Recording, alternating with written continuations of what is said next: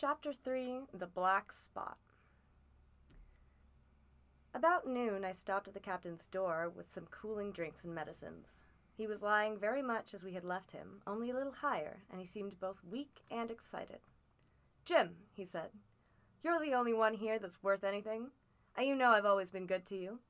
Never a month but I've given you a silver fourpenny for yourself. And now you see, mate, I'm pretty low and deserted by all. And Jim, you'll bring me one noggin of rum now, won't you, matey?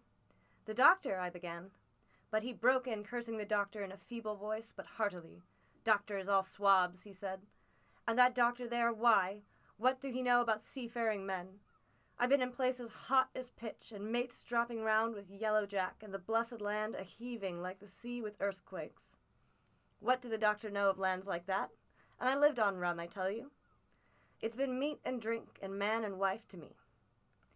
And if I am not to have my rum now, I'm a poor old hulk on a lee shore. My blood'll be on you, Jim. And that Dr. Swab. And he ran on again for a while with curses. Look, Jim, how my fingers fidgets, he continued in the pleading tone. I can't keep 'em still, not I. I haven't had a drop this blessed day. That doctor's a fool, I tell you. If I don't have a drain of rum, Jim, I'll have the horrors. I see some of 'em already. I seen old Flint in the corner there behind you, as plain as print I seen him. And if I get the horrors, I'm a man that has lived rough, and I'll raise Cain. Your doctor hisself said one glass wouldn't hurt me. I'll give you a golden guinea for a noggin, Jim. He was growing more and more excited, and this alarmed me, for my father, who was very low that day, needed quiet. Besides, I was reassured by the doctor's words, now quoted to me, and rather offended by the offer of a bribe. I want none of your money, said I, but what you owe my father. I'll get you one glass and no more. When I brought it to him, he seized it greedily and drank it out. Aye, aye, he said. That's some better, sure enough. And now, matey, did the doctor say how long I was to lie here in this old berth? A week at least, I said. Thunder, he cried. A week? I can't do that. They'd have the black spot on me by then. The lubbers is going about to get the wind of me this blessed moment. Lubbers as couldn't keep what they got and want to nail what is another's. Is that seamanly behavior now, I want to know? But I'm a saving soul. I never wasted good money of mine nor lost it neither, and I'll trick 'em again. I'm not afraid on 'em. I'll shake out another wreath, matey, and daddle 'em again. As he was thus speaking, he had risen from bed with great difficulty, holding to my shoulder with a grip that almost made me cry out, and moving his legs like so much dead weight. His words, spirited as they were in meaning, contrasted sadly with the weakness of the voice in which they were uttered. He paused when he had got into a sitting position on the edge. The doctor's done me, he murmured. My ears is singing. Lay me back. Before I could do much to help him, he had fallen back again to his former place, where he lay for a while silent. Jim, he said at length, you saw that seafaring man today. Black Dog? I asked. Ah, Black Dog, he said. He's a bad un, but there's worse than put him on. Now, if I can't get away nohow and they tip me the black spot, mind you, it's my old sea chest they're after. You get on a horse. You can, can't you? Well, then, you get on a horse and go to. Well, yes, I will. To that eternal Dr. Swab and tell him to pipe all hands, magistrates, and sich, and he'll lay 'em aboard at the Admiral Benbow. All old Flint's crew, man and boy, all on 'em that's left. I was first mate, I was. Old Flint's first mate, and I'm the only one as knows the place. He gave it to me at Savannah, when he lay a dying, like as if I was to now, you see. But you won't peach unless they get the black spot on me, or unless you see that black dog again, or seafaring man with one leg, Jim, him above all. But what is the black spot, Captain? I asked. That's a summons, mate. I'll tell you if they get that. But you keep your weather eye open, Jim, and I'll share with you equals upon my honor. He wandered a little longer, his voice growing weaker. But soon after I had given him his medicine, which he took like a child, with the remark, if ever a seaman wanted drugs, it's me. He fell at last into a deep, swoon like sleep, in which I left him. What I should have done, had all gone well, I do not know. Probably I should have told the whole story to the doctor, for I was in mortal fear, lest the captain should repent of his confessions and make an end of me. But as things fell out, my poor father died quite suddenly that evening, which put all other matters on one side. Our natural distress, the visits of the neighbors, the arranging of the funeral, and all the work of the inn to be carried on in the meanwhile, kept me so busy that I had scarcely time to think of the captain, far less to be afraid of him. He got downstairs next morning, to be sure, and had his meals as usual, though he ate little, and had more, I am afraid, than his usual supply of rum. For he helped himself out of the bar, scowling and blowing through his nose, and no one dared to cross him.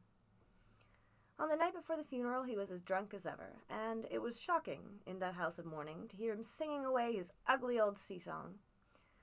But, weak as he was, we were all in fear of death for him, and the doctor was suddenly taken up with a case many miles away, and was never near the house after my father's death.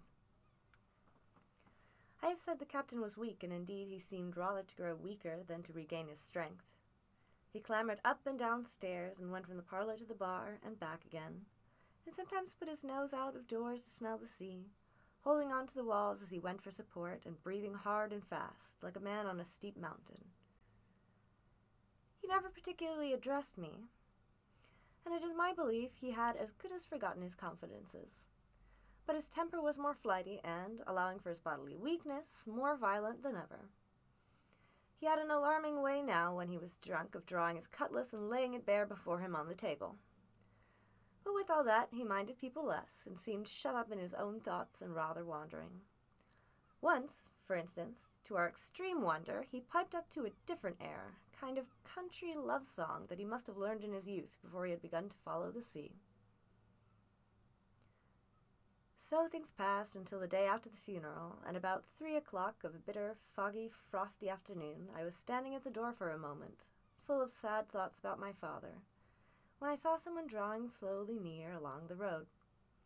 He was plainly blind, for he tapped with him a stick, and wore a great green shade over his eyes and nose, and he was hunched as if with age or weakness, and wore a huge old tattered sea cloak with a hood that made him appear positively deformed.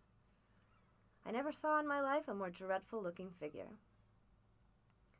He stopped a little from the inn and, raising his voice in an odd sing song, addressed the air in front of him.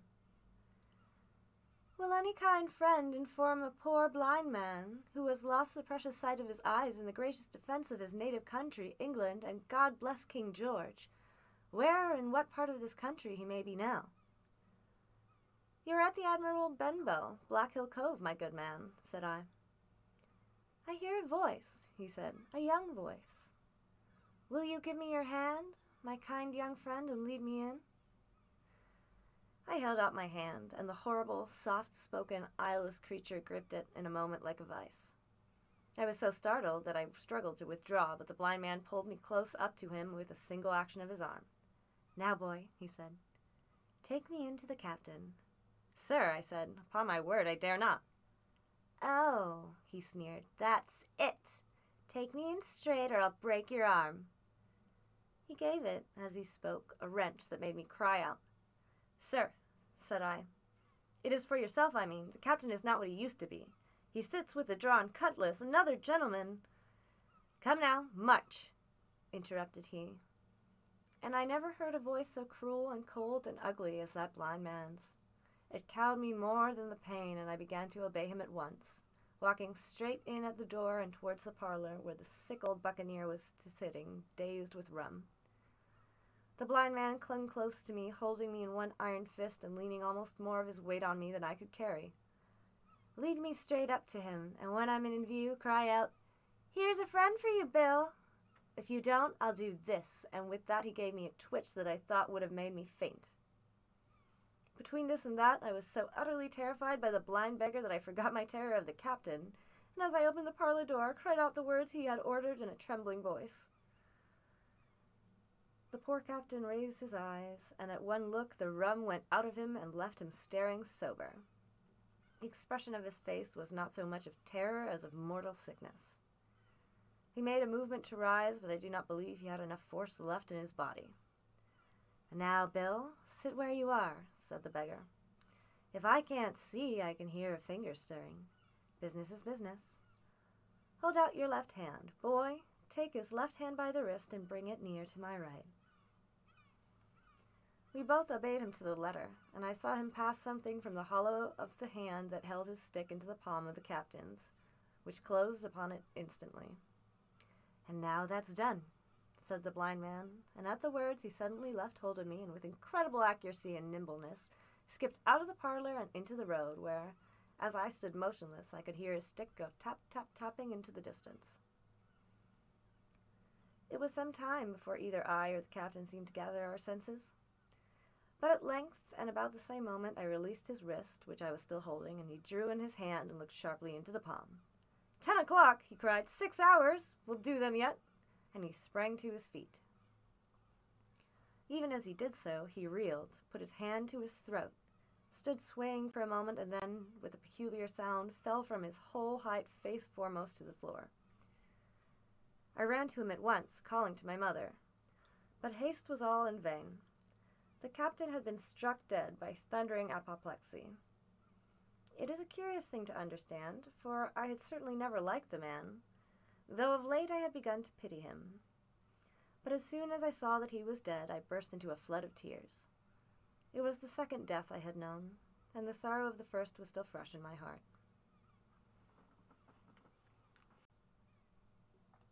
Chapter 4 The Sea Chest I lost no time, of course, in telling my mother all that I knew, and perhaps should have told her long before, and we saw ourselves at once in a difficult and dangerous position. Some of the man's money, if he had any, was certainly due to us, but it was not likely that our captain's shipmates, above all the two specimens seen by me, Black Dog and the blind beggar, would be inclined to give up their booty in payment of the dead man's debts. The captain's order to mount at once and ride for Dr. Livesey would have left my mother alone and unprotected, which was not to be thought of. Indeed, it seemed impossible for either of us to remain much longer in the house. The fall of coals in the kitchen grate, the very ticking of the clock, filled us with alarm. The neighborhood, to our ears, seemed haunted by approaching footsteps, and what between the dead body of the captain on the parlor floor and the thought of that detestable beggar hovering near at hand and ready to return, there were moments when, as the saying goes, I jumped in my skin for terror. Something must speedily be resolved upon, and it occurred to us at last to go forth together and seek help in the neighboring hamlet. No sooner said than done. Bareheaded as we were, we ran out at once in the gathering evening and the frosty fog. The hamlet lay not many hundred yards away, though out of view, and the other side of the next cove. And what greatly encouraged me is it was in an opposite direction from that whence the blind man had made his appearance, and whither he had presumably returned. We were not many minutes on the road, though we sometimes stopped to lay hold of each other and hearken. But there was no unusual sound, nothing but the low wash of the ripple and the croaking of the inmates of the wood. It was already candlelight when we reached the hamlet, and I shall never forget how much I was cheered to see the yellow shine in doors and windows. But that, as it proved, was the best of the help we were likely to get in that quarter. For you would have thought men would have been ashamed of themselves, no soul would consent to return with us to the Admiral Benbow.